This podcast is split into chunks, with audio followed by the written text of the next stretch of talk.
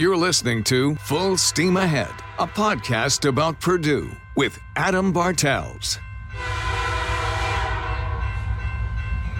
Welcome to Full Steam Ahead, a podcast about Purdue. It is great to be back with you all after a couple of weeks off. Happy New Year to you all, and I hope you all had a great holiday. Excited to get back in the swing of things here with Full Steam Ahead, and that starts with an exciting episode on asteroid research that is happening at Purdue University and its connection. And with that, is my privilege to welcome into the podcast from Purdue, uh, Assistant Professor Dr. Michelle Thompson. Michelle, welcome to the podcast. How are you doing? I'm good. Thanks for having me. Awesome. Thank you for taking the time to be on. It is exciting to hear about another connection to space and everything that Purdue uh, embodies in research and all this. I'm excited to have you on and just learn some more things about asteroid research. It's great to be here. Yeah, let's let's let uh, start off letting our, our listeners and viewers get to just know a little bit about you. Tell us about yourself, where you're from, how you got to Purdue, and your role there. Yeah, my name is Michelle Thompson, and I'm an assistant professor in the Department of Earth, Atmospheric, and Planetary Sciences at Purdue. And so I am a planetary scientist, and my specialty is studying planetary materials, which is just kind of a fancy way of saying space rocks. uh, so I analyze samples from other planetary bodies like the moon and asteroids. Um, and I come to the US from Canada. I'm actually originally uh, from Canada and did my undergraduate degree up there and then moved down to uh, the US for grad school. And before coming to Purdue, I worked at NASA Johnson Space Center for a couple of years. Wow, that's awesome. Another NASA connection. Cool. And yes. how long you, how long you been at Purdue? I've been here since uh, August of 2018, so about two and a half years now. Although the last year has made it feel a little bit longer. no kidding. Yeah. No kidding. Well, awesome. Welcome to the Boiler family. And uh, again, like I said, the top is exciting to have you on and learn some more about this. I want to start off kind of talking about this team that you're a part of, the science team, the Hayabusa 2. Uh, tell me what that team is and what you guys do. Yeah, so the Hayabusa 2 mission was a mission, uh, well, it's still going, that was uh, is run by the Japan Aerospace Exploration Agency, or JAXA, and they traveled to a near Earth carbonaceous asteroid, which means they think it has organic molecules.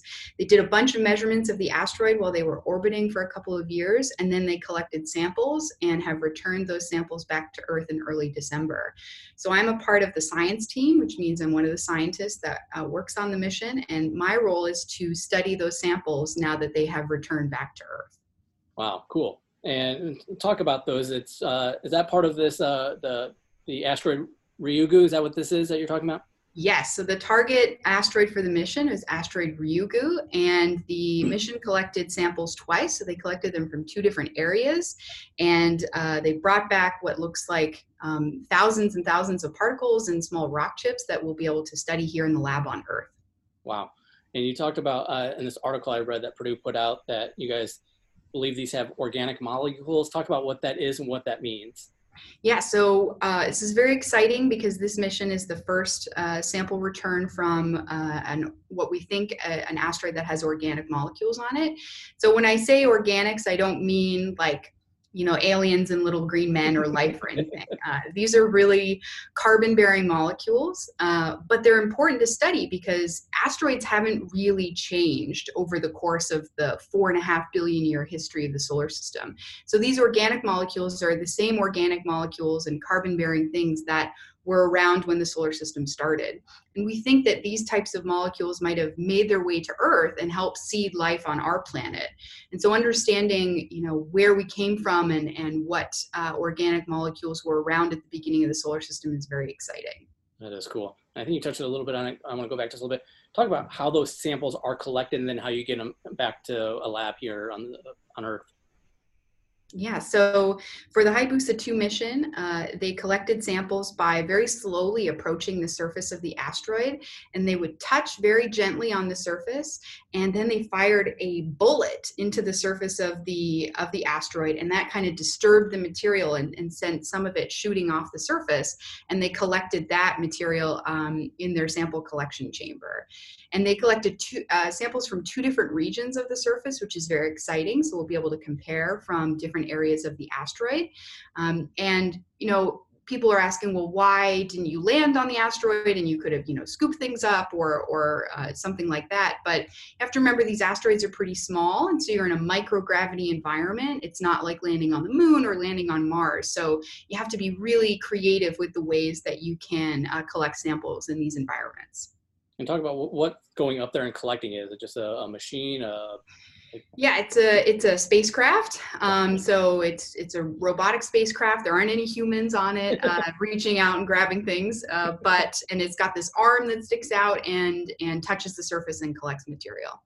Awesome. And then talk about um, once those are back. You obviously you want to try to study these in a lab, and you I assume want to try to recreate as much as possible. You know, an an atmosphere that's like space. Talk about trying to recreate a, a, a space weathering situation here on Earth?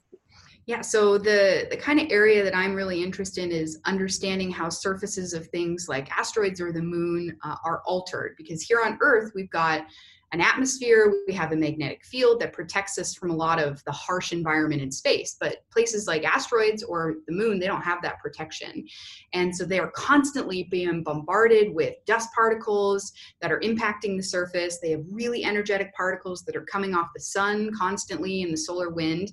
And each of those processes can affect the chemistry, it can affect the minerals that we see on the surface. And so I study that process, which is called space weathering. Uh, and while I would love to get samples back from every single uh, planet uh, in the solar system or every single asteroid, that's not realistic. And so we do experiments in the lab in order to be able to simulate these processes with all different types of materials. So the, the solar wind, those energetic particles coming off the sun, we can simulate that using ion irradiation and ion gun in the lab. And then to simulate these really high velocity dust impacts, which melt things and vaporize things, uh, we actually use a laser and we shoot a laser at some of these rocks and uh, it does some of the same processing like melting material and gives us information about how that process might work in space. Wow, that is super cool. Uh, cool. That'd be really fun to be a part of. And, and, talk about how many people are in there in the lab with you. How many are on your team helping you with this research? So right now I have four graduate students, um, and they're all working kind of in different areas. Some of them are working on samples that'll be really relevant to the Hayabusa 2 mission. Others are working on lunar samples. Some are working on different types of meteorites.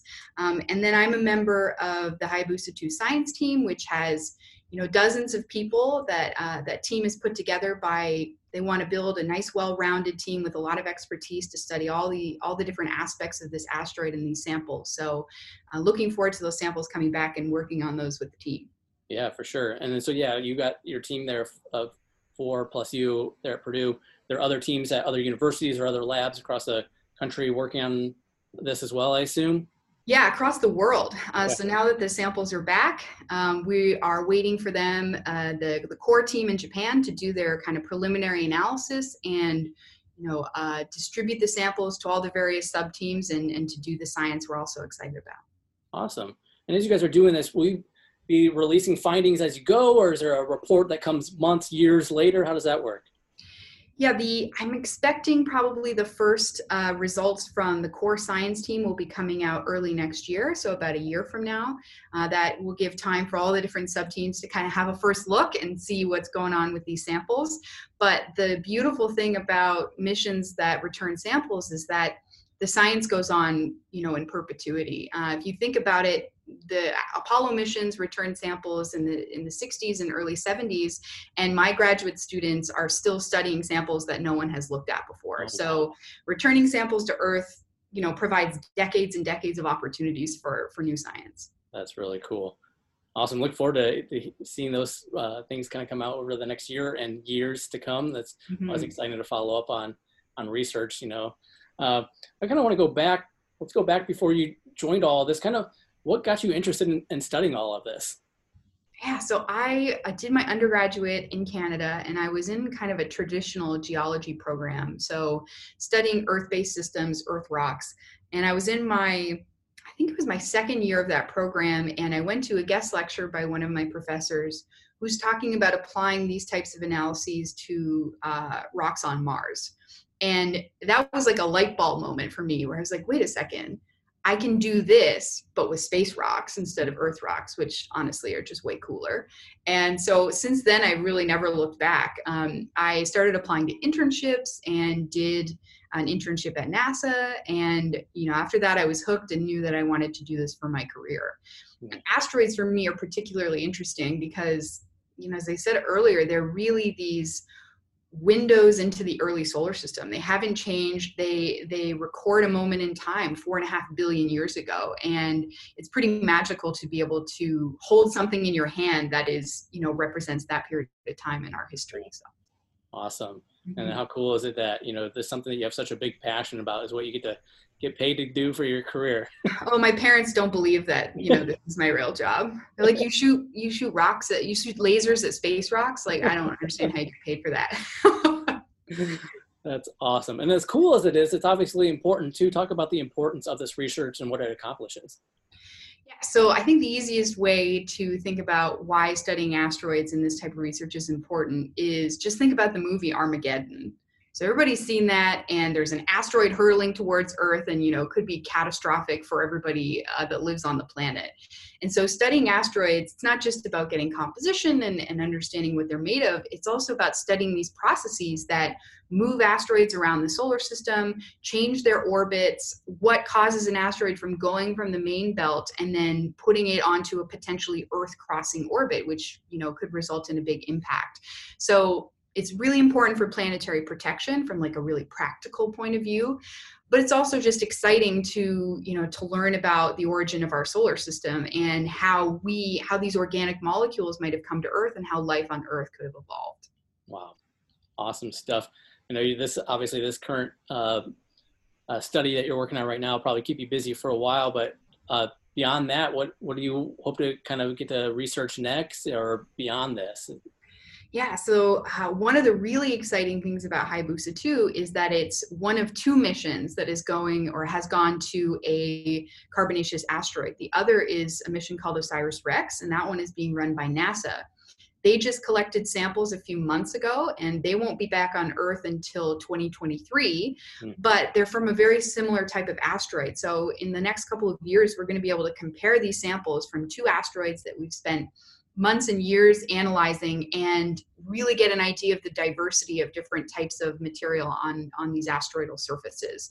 So for me this is like a dream come true. Not one but two missions that are going on and this ability to kind of compare and contrast them is very exciting. That is really cool. Um, if people want to follow along or learn more about this whether it's following along with your research or not but just interested in learning more about the study this research that's going on or what you do at purdue where can people go or is there a place for them to follow along? Yeah, they can check out my lab website, which you can get to through the Earth Atmospheric and Planetary Science webpage at Purdue, or you can follow me on Twitter. Uh, my Twitter handle is uh, Dr. Planet MT. So I post a lot about the research I do and what my grad students are working on. So come check it out. Awesome, cool. And for anybody who's watching this on the web or goes to the website, I will put those links on there for you guys as well. So make it easy for you. Awesome. Dr. Thompson, thank you so much for your time. Is there anything I've uh, failed to ask you that you feel is important enough to mention as well?